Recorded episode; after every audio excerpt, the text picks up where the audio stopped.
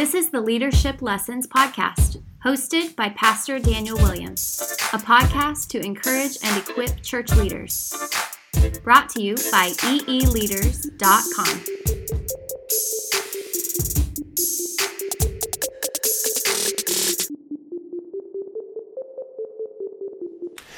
Well, hello everyone. I hope that you are well and that you are growing as a leader.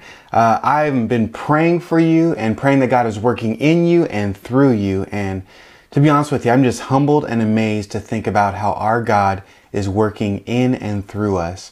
Um, weak, weak vessels like us. Uh, I've been growing a lot this season. Um, it's been this real stretch for me to try to get a weekly episode out, but I know that is worth it because there's nothing better than doing what God has called you to do. And so I'm glad that God has called me to be with you once again. And even in ministry, ministry could be hard, but man, it is definitely worth it serving Jesus and seeing Him work in our lives. And um, that's what I try to do in EE Leaders. I try to encourage you and equip you to do the things that God has called you to do. And I know that we're better together as a community. And so I want to do all that I can do to help you, to bless you.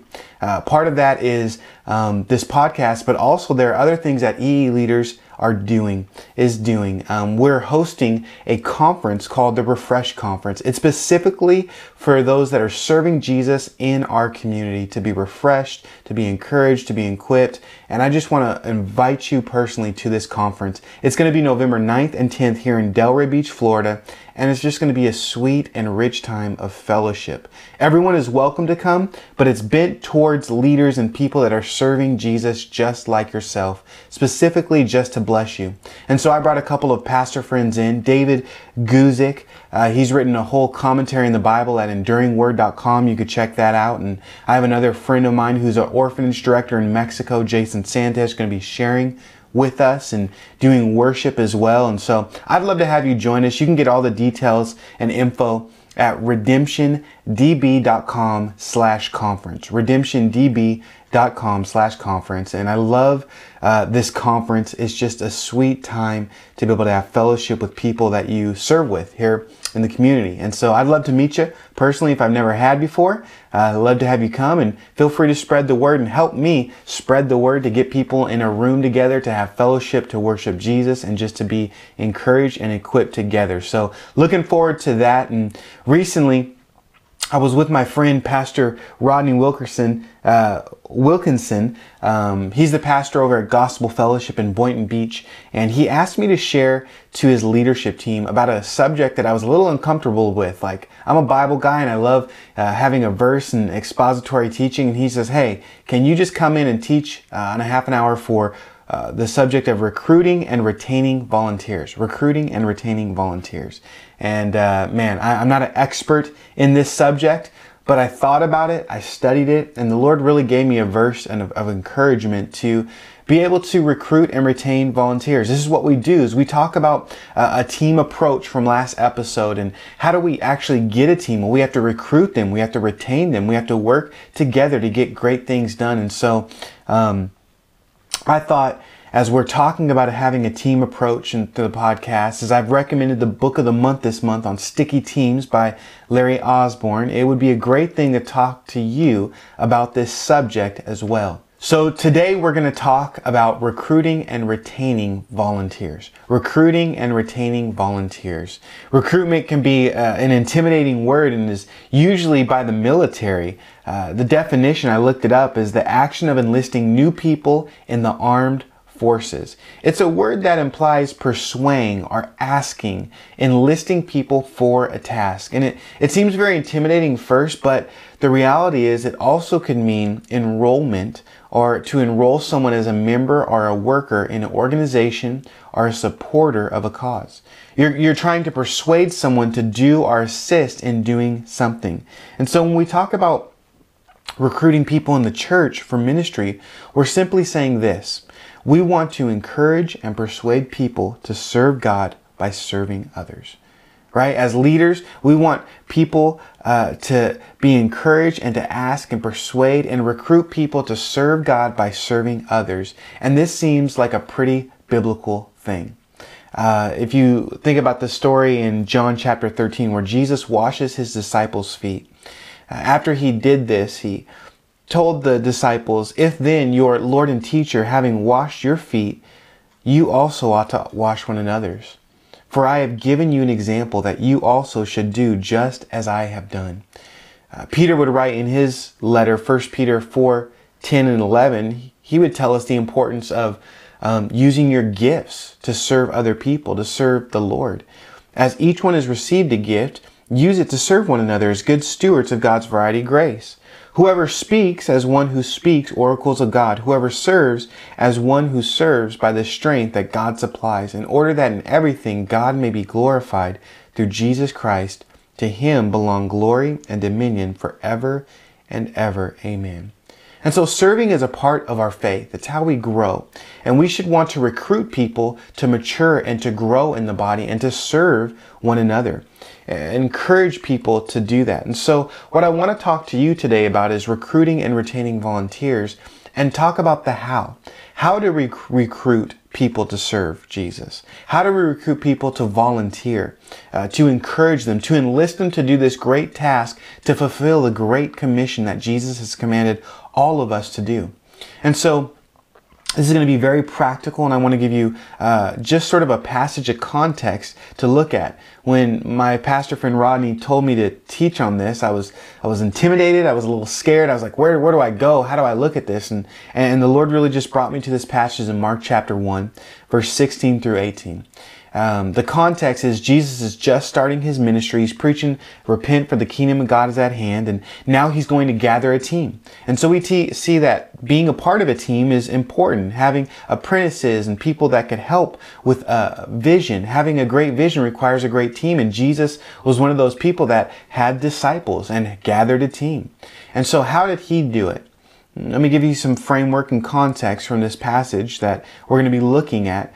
Uh, it's Mark chapter 1, verses 16 through 18. It says, Passing along the Sea of Galilee, he, speaking of Jesus, saw Simon and Andrew, the brother of Simon, casting a net into the sea, for they were fishermen. Verse 17, And Jesus said to them, Follow me, and I will make you become fishers of men. And immediately they left their nets and followed him.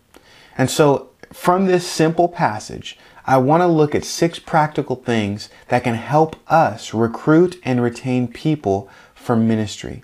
We really want to be able to recruit, but also not just enlist people, but also retain them for ministry, to serve alongside people. And so, number one, have the right attitude. Listen, following Jesus is worth it. I think our attitude for recruiting others needs to be positive. It's a good thing to serve God. This is how you mature. This is how you grow from the passages of 1 Peter or John chapter 13, which I just read. The disciples, they left their nets immediately in this passage because they knew it was a privilege to serve Jesus. And I think sometimes the problem we have as leaders is we feel guilty by asking others to serve God or to serve His church because we know it's hard, it takes sacrifice. But here's the reality. That's the wrong attitude. We shouldn't feel guilty. We should be encouraged and uh, encouraged to tell people to follow Jesus. Why would we feel guilty if we're persuading others to sacrifice and to serve with their lives? Didn't Jesus say in Acts 20, 35, it is more blessed to give than to receive? See, serving is beneficial for people's lives. I don't know about you, but it's been beneficial for me to serve Jesus. And so we need to understand that our attitude makes a difference. Uh, many times, um, I hear this from people and even leaders like my wife, Laura. She'll feel bad or guilty that people in children's ministry have to serve twice in a month sometimes. And I tell her, you shouldn't. It's a great opportunity that we can invest in kids, that our mission is to pursue and to proclaim Jesus, and we're proclaiming Jesus to these kids. It is an incredible privilege to serve Jesus. And see, we need to have this passion that serving Jesus is a good thing. And so I see this principle that having a good attitude, Jesus didn't have shame. He said, Hey, follow me. Leave your nets and come over here. And people follow passion. That's the tool. See, the principle is having a good attitude, but but the tool is, man, when you're recruiting people, have some passion.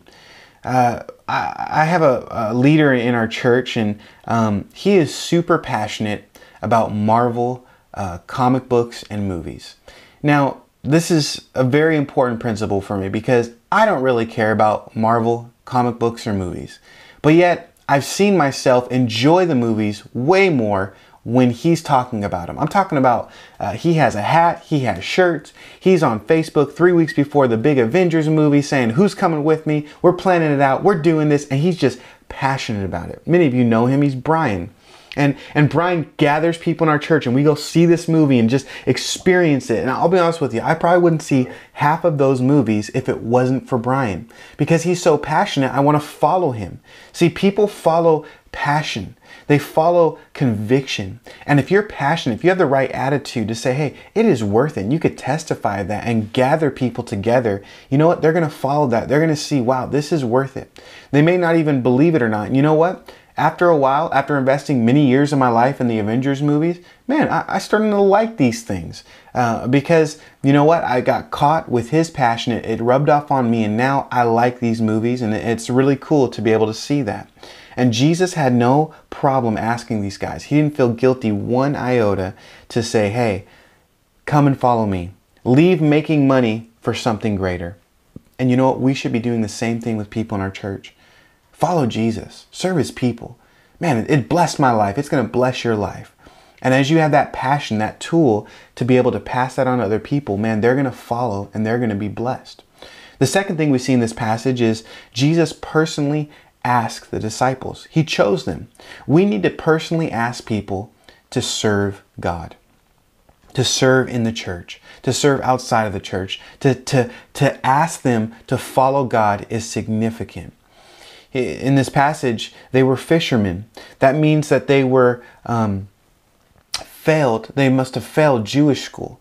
Uh, history tells us that uh, Jewish boys, to be able to become a rabbi, they would have to learn the Torah, the first five books of the Old Testament, and if they were good students, they would go on to learn uh, the whole entire Old Testament, Genesis through Malachi, and they would be quizzed on it and learn it and be an education. The rabbi would go and see if that disciple would be an apprentice to do what they did, and he would choose those disciples based off their ability. But these guys, well, they weren't in Jewish school. They were working the trade at a very young age because if you didn't weren't good enough, you would go work your daddy's trade. And so they were working their daddy's trade, being fishermen, but Jesus saw that they could do what he could do, that they could become something great. And so Jesus goes to them personally and calls them out. And I think one of the best ways we can recruit people is seeing the potential in people. Many people can't see their own gifts. They can't see their own talents. They think they're not good enough. But we as leaders need to look for potential and ask people personally, hey, I believe in you. I see this in you. Will you come and join me? These fishermen were just doing their life until Jesus saw something greater for them. And we need to speak potential in people's lives. And the tool to be able to do that is a little tool called I See in You. I see in you. It's just saying, hey, I, I see in you that you have leadership capacity. I see this gift in you. Uh, you know, you can be singing in a service next to someone, they can have a beautiful voice, and you can go after them and say, Hey, have you considered singing on the worship team? You have a beautiful voice. I see in you the potential to lead us in worship. Or, or maybe you see someone um, always explaining things to people you could say, I, I, see in you that you got the gift of teaching. Would you ever consider maybe teaching Sunday school or teaching in a small group? Because you always explain situations so well. See, when people have a gift, they operate naturally and they need other people, part of the body that are different to say, hey, that, that's something special. That's something good. As leaders, we need to see that in other people and the potential. And Jesus went to them one on one and he asked them to help. And one-on-one recruiting is always the best, right? It's, it's, you know this as a pastor, it's way better than an announcement. You can give a vague announcement about children's ministry, or you can go talk to someone who's very gifted with kids and say, I see in you, you have this gift. Would you like to serve in this capacity in this way? And so Jesus asked these guys uh, for them to lead specifically and said, follow me. And that's the third thing. He, he gave instruction to them. When, when we recruit people, one of the ways that we recruit them and retain them is by giving them instruction, telling them to follow certain things. As leaders, we must give instruction and clear expectations to those that follow us. a new person wants to know what to do. Do you remember that? If someone, if you ask them to help out, they're, they're going to say, okay, what, what do you want me to do? And it's okay as a leader to give clear expectations and instructions, and it's important. New people want to know what, what, time do I need to be there? What's the commitment? What's the dress code? What do I do? And I would recommend that you write these things down. It's important to communicate and will help you to recruit and retain volunteers when you say, hey, this is what you wear. This is the expectation. Here's the commitment. It's for a quarter, a six month, a year commitment. This is what it looks like to serve. But the best training is through relationship. Notice that Jesus didn't just give these guys a manual, he said, Follow me. It was relational. It's like that saying goes vision is caught, not just taught. Now, Jesus did give instruction and did say these things. We do have the Word of God, but we follow Jesus, the person. And so, as a leader, we set the pace of our culture. People follow our lead. Not just what we say, but what we do. And it doesn't matter what the rules say, what are people doing? people follow other people. And so Jesus knew this and he said, Hey, follow me. And so we must give instruction with our lives and understand that we lead by example. This is why I always want to train people with another person because training, the best way you retain people is through relationship. Because it will be good for both the new person and the older person for culture. See, the new person will learn from that older person could have questions. They could, they could dialogue. They could talk about, uh, okay, this is what it looks like to, to hand out bulletins and to smile or to set up or to tear down. But the old person will help them because they'll have to train that new person and be reaffirmed and reminded of that culture, of those expectations, of those rules. And so the, the tool that I use for this is, is, uh, it's a relational tool and it's, it's a, just a simple five step process. It's I do, you watch, we talk. See, I'm the leader. I, I, do it. I want you to watch me and, and then we'll talk. So when I'm recruiting someone, hey, just, just come over here. Look what I'm doing. See how I'm doing it. You just watch. Be a part of it. Come with me and we'll talk about it. Then the second thing is I do, you help, we talk. Hey, uh, uh, see how I led that small group? Um, why don't you open us up in prayer and then let's talk about it. The third thing is you do, I help, we talk. Next week, how about you lead the discussion? I'll open up in prayer and, and then um, we could talk about it. The fourth thing is you do, I watch, we talk. You go ahead and lead the small group now. I can't make it, uh, or I'm just going to observe, and then we'll talk about it. And then lastly, you do, and then someone else watches. See, and lastly, you could say, well, I believe in you. You go ahead and do it and you find an apprentice now. You find someone to pass it on. See, it's a relational training. And this relational model actually helps retain people. Because when we're when we're caring for people and praying for them and talking and in relationship, it creates relationship. It doesn't just create rules. And people see that we care about them. We're not just using them, that we love them and we're building relationship and in unity and in fellowship. And some of the greatest friends that I have and the bonds that I have are the people that I serve with. And so if you can connect your volunteers to relationships, they're going to be able to um, serve longer and you're going to be able to retain them longer. Well, the fourth thing that we see is we need to explain. Uh, we need to explain to them uh, and give them instruction, but we also need to give them purpose. We need to give our volunteers purpose. What do I mean by that? Well, we need to explain the why. Jesus said, Follow me, and then he explains why. Because I will make you fishers of men. He told them that he had a greater purpose for them and gave them the why of following him. Hey, I know that you're fishing for fish, right? That's what we do, but I can make you fishers of men. I can give you a greater purpose. And see, we as leaders need to explain the what right? What are you to do? Give the manual, give the instruction, let people ask questions, but we also need to make sure as leaders we explain the why, the purpose of what we're doing. And this is so important because the why what is what motivates leaders. It's what motivates volunteers and people. It stirs our hearts. It gives us purpose. Let me explain this to you. We find this in the gospel. The gospel, 1 Corinthians says, is Jesus came according to scripture, he died according to Scripture. He rose again according to Scripture. That's 1 Corinthians 15, 3 through 4, right? That's the what of the gospel. But the why is, for God so loved the world that he gave his only begotten Son, that whosoever believe in him should not perish, but have everlasting life. Jesus came according to Scripture, died according to Scripture, and rose again according to Scripture, but the why, right? That's the what, but the why is that He loves us. And Romans 2 4 tells us that it's by God's loving kindness that leads us to repentance.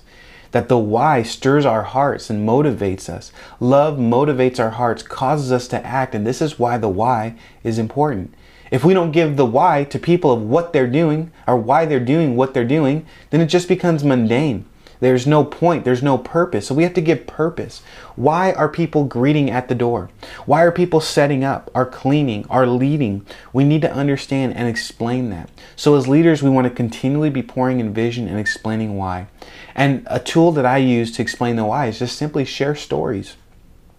Because we have to connect the dots for people. What we're doing on a Sunday morning, it actually makes a difference. It actually is important. I'm always thinking thought thinking of Nehemiah chapter 8 when I think about Sunday mornings because in Nehemiah chapter 8 the people served and got together to build a platform so that Nehemiah could preach the word of God. And so we're a portable, smaller church, and so we meet in the school and have to set up, have to tear down. And for the setup team, I, I, I think man, you guys are just as important as the mouthpiece or as a greeter welcoming people. We've had many people in our church that have never gone to church before. They're scared, they tell me in the parking lot. So I, I try to communicate to the greeters hey, here's why you greet because people don't follow a sign, they follow a person. Walk them, help them, walk them to class and show them the sanctuary and engage in conversation. And I, I try to tell stories to the, um, setup team. Hey, you know, what we're doing is we're building a platform so the Word of God may go forth. Uh, because they did this, the Bible says in Nehemiah chapter 8, because they built a platform and the Word of God went forth, well, um, the people cried, they repented, and they followed God. See, even the why of Sundays is important. We don't just do things because we do them. It's important to create a platform of worship, of praise, and the Word of God to go forth. Why do we do this? Because the Word of God doesn't return void. It's effective. So as a leader, I want to connect those dots and, and give the importance of serving. I show baptism videos and share my story videos, testimonies, and the things that I hear, I pass that on to teams. So um, I want them to understand. Like we recently had a friend that came to service and um, they're immigrants and they just uh, are new to America and so they went to New York. This was one of their first vacations and, and they have children and so they have no family in New York uh, to watch their children. The wife came and she had talked to us and she said that was the first time that I had worshiped Jesus with my husband just to be able to sing alone because I dropped off my children and they were being watched by your children workers. It was amazing. And so I shared that story with our with our child care workers, with our Redemption Kids ministry. I said, hey guys, many times the only time people get dates, husband and wives here in South Florida, because it's so transient and so many people move, they don't have family, they get to worship Jesus. It, it means something. It's important. So when you watch a child and you create a safe environment, you kneel down. This child is, has had a struggle going into different environments, but yet he was welcomed and open and you just felt loved that the mom and the dad were able to worship Jesus in that moment because of it. That makes a huge difference of why you're doing things. Now it's not just childcare, but you're pouring into a family. You're, you're loving children. You're teaching them the Word of God so their parents can worship Jesus and, and, and learn about Him through the Word. And, and so you have to give these stories to help people see the why. And so Jesus gives these disciples a purpose. But then the next thing we see is you have to be real with people. You have to be real with people. When we talk about recruitment, we can't exaggerate, we can't lie, right? We're Christians, right? That would be a bad thing. We have to tell people when we recruit them that serving isn't always easy. Now Jesus was real with these guys. Is Jesus is following Jesus worth it? Absolutely. But is it hard? Absolutely. See, fishing fishers of men would still imply that there was work.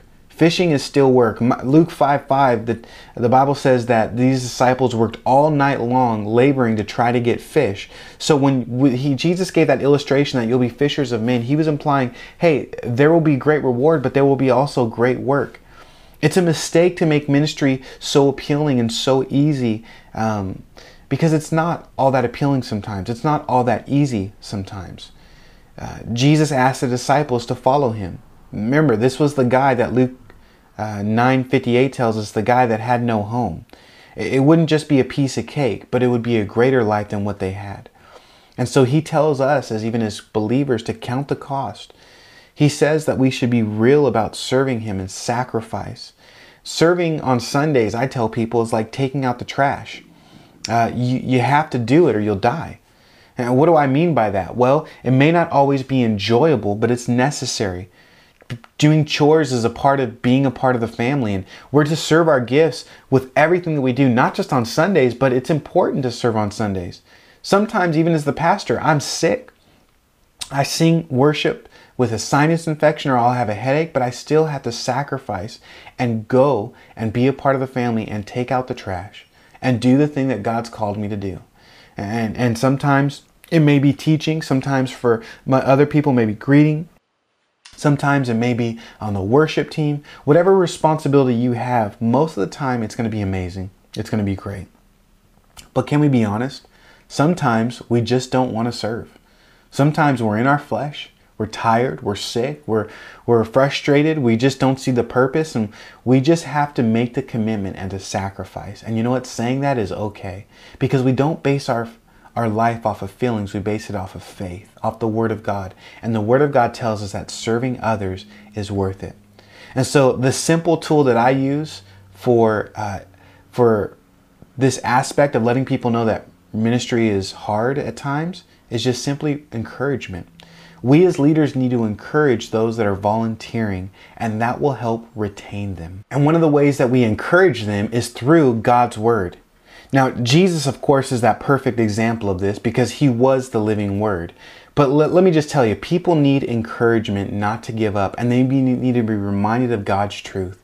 Jesus, with his disciples, would always bring them alongside and speak life into them. And even if you think about the Sermon on the Mount, bring them up to the mountain and giving them truths of God's kingdom. And we as leaders need to do this. So in, in my back pocket, I, I just have simple verses that I want to encourage people with. Galatians 6 9, and let us not grow weary in doing good, for in due season we will reap if we do not give up. Hebrews 6:10 For God is not unjust to as to overlook your work and the love that you have shown for his name in serving the saints as you still do. 1 Corinthians 15:58 Therefore my beloved brethren be steadfast, immovable, always abounding in the work of the Lord, knowing that in the Lord your labor is not in vain. Colossians 3:23 Whatever you do, work heartily as for the Lord and not for men. Listen, people just need to be reminded and washed in God's word, and God's word bring forth life and bring forth encouragement. Romans 15:4 says, "For whatever was written in former days was written for our instruction, that through endurance and through encouragement of scripture we might have hope." And so we want to encourage people through God's word, but we also just want to encourage people by appreciating the work that they're doing for the Lord. It's okay to tell your volunteers thank you. Uh, we personally write out thank you cards for volunteers. I, I notice things about people and I send them texts. I'm thinking of um, there's a great volunteer, a lady, Maxine. She's always in the cafe in the back, just always doing great and amazing things, serving the body, and, and no one sees it. She's always the last one to leave when she's serving in that area, and, and people are talking, but she's washing the dishes and making sure everything's good. And I want to tell her thank you. I want to let her know that she her job makes a difference and that I see that and I appreciate it. And you know, even when I don't see it, the Lord sees it. And so we want to let people know and just encourage them that hey, what they're doing makes a difference because what they're doing, it takes sacrifice. It, it takes time. There is a commitment level to serving uh, the body of Christ, whether it be in the church on a Sunday morning or outside the leadership capacity or things that God's called them to do, but it is definitely worth it. So I like to tell people thank you. I like to give them words of encouragement any way I can. The last thing I see from this text is that um, this this text tells us that we're to rely on God. Uh, God does a great work. Now, listen, Jesus said, Follow me, I'll make you fishers of men. He said, I will make you. He promises to do the hard work and to transform lives. He says in John 15 that as we abide in Him, we'll bear fruit. We just need to abide and continue to trust in Him and be willing to step out in faith. And so we need to rely on God. If we're going to recruit people and retain people, we need to rely on God to, to stir it in people's hearts, to be able to minister to them, to have the Holy Spirit mature people and convict them and to give them gifts. Because whatever little gifts and effort that we do, God multiplies it by faith. And so God is always using the little things that we offer and multiplying it, even our broken lives. I love what Paul says in 1 Corinthians 12. He was having a struggle with the Lord about could God even use him and take this away? And, and, and he said that God told him, My grace is sufficient for you. My power is made perfect in weakness. Therefore, I will boast all the more gladly of my weakness, so that the power of Christ may rest upon me. See, what we're doing is impossible without the Holy Spirit. What people, what you want people to do to make a spiritual deposit or investment in someone else's life is impossible without the Holy Spirit. We need to rely on God and understand that He will transform people's lives. As we're serving out, it's not just us, but it's God working through us. Ultimately, serving God and His people must be a thing of the Spirit to be effective. And so Psalm 127 says, Unless the Lord builds the house, those who labor in vain those build it labor in vain. Unless the Lord watches over the city, the watchmen stay awake in vain. Zechariah 4 6 says, It's not by might nor by power, but by my spirit, says the Lord of hosts. We serve in God's strength through the power of the Holy Spirit, and we must trust God in His sovereignty to use even broken people like us because Jesus chose weak vessels, His disciples, and said, I'll do the work. And so we have to be able to choose people and say, God, you do the work. And the simple tool for this is prayer. We need to be praying for our volunteers. If we're going to recruit and we're going to retain volunteers, it has to be a work of the Spirit. God has to mature people. He has to give them the motivation. He has to strengthen them and empower them. Luke 10 uh, 2 tells us that we should pray for laborers. And Jesus said, The harvest is plentiful, but the laborers are few. Therefore, pray earnestly to the Lord of the harvest to send out laborers into his harvest. Luke 11, it would go on and Jesus would tell us that we have to ask God for His Spirit and we need to be continually reliant on Him. And so, the simplest tool, the greatest tool that you can do to retain people, to recruit people uh, in this area, to rely on God, is simply by praying. Thy will be done on earth as in heaven, to stay dependent on Him. You know, I set my alarm for 10.02 in the morning every morning. So that way, it reminds me, God, I'm supposed to pray for laborers. The harvest is plentiful, the laborers are few. Have, we have systems in place where before every event, after every event, during every event, we pray. Uh, every first Wednesday of the month, we fast as a church. We even have connection cards, not just for new people, but on the back it says, How can we pray for you? We want to be a people and a group and a community that that man just prays on the spot, that relies on God. And so this is the, a great way to recruit and retain people through a supernatural way of just praying and asking God. And so Jesus recruited people to accomplish the great vision that the Father had given him to expand his kingdom. He said, Follow me and I will make you fishers of men. And I'm praying that as we look to Jesus' example, we will do the same thing, taking some of these principles from this passage and just simply using it to continue to serve God, to continue to influence people and have them come a part of our team. And we want to recruit with no shame, no guilt, with a smile on our face. And we want to love and retain people and serve Christ together. Well, as we recruit people to our team, we have to shepherd them. We have to think about loving them and reaching them and retaining them. And this week's one piece of advice uh, touches on this subject. It talks about the importance of shepherding your team, shepherding the people that you're serving with. Uh, it's by a, a, pastor mentor friend, Dr. Warren Gage, who serves in Fort Lauderdale. And I had the privilege to have weekly Bible studies with him. And he's just been a huge blessing and encouragement to me. He's one that not only preaches this message, but has practiced it, been being able to, you know, have amazing hour and a half Bible studies every Friday. And we study the scripture together and discuss issues. And it's just so cool to be able to see this lived out. And so, next season, I actually have him sharing a lesson but I want to just to introduce you to him and encourage uh, you through the words he has to say. And so here is his one piece of advice. You're listening to One Piece of Advice, brought to you by eeleaders.com, a ministry to encourage and equip church leaders. Hi, my name is Warren Gage, and I am a pastor here in South Florida in Fort Lauderdale, uh, ordained PCA, but raised Southern Baptist. My uh, privilege in life has been to work with two world renowned uh, evangelist, Dr. W.A. Criswell, longtime pastor of the First Baptist Church in Dallas, and Dr. D. James Kennedy, uh, longtime pastor of uh, Coral Ridge Presbyterian Church here in Fort Lauderdale. And what I learned from both of those men was amazing. I learned a love for the gospel and sharing the gospel from Dr. Kennedy, uh, from Dr. Criswell, who was my mentor when I was very young.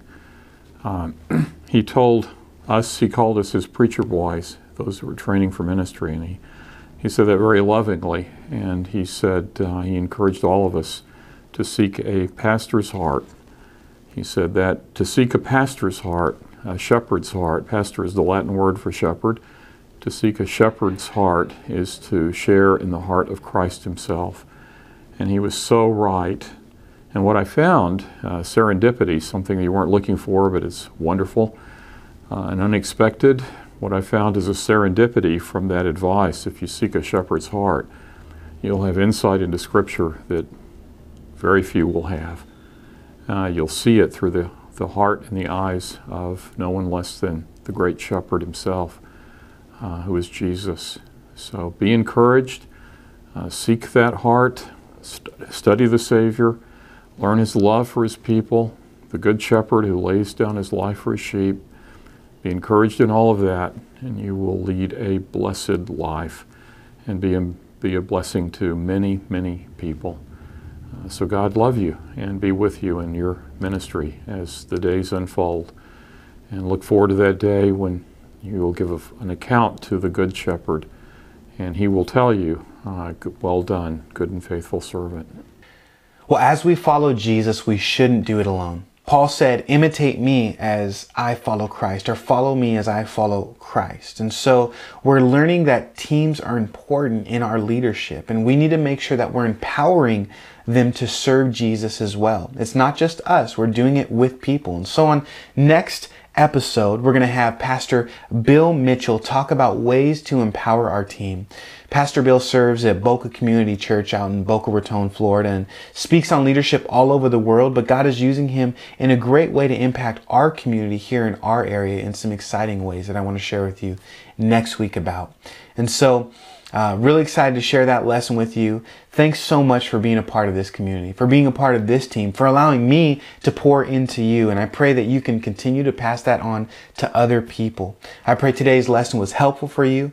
And just remember the harvest is plentiful, but the labors are few. And so I'm praying that God would send more laborers uh, to help us serve uh, Him, to just increase our capacity and our love for the people that we're serving with. And so until next time, God bless you. Thank you so much for listening to this Leadership Lessons podcast. You can watch all the episodes and get all the show notes at eeleaders.com. If this podcast was a blessing to you, I would love for you to share it with your friends on social media. You can find us on social media at EE Leaders. You can also help us spread the word by simply writing a review on iTunes or Google Play. My hope for you with this podcast is that it would encourage you and equip you to continue to serve Jesus. Because remember, there's nothing better than doing what God has called you to do.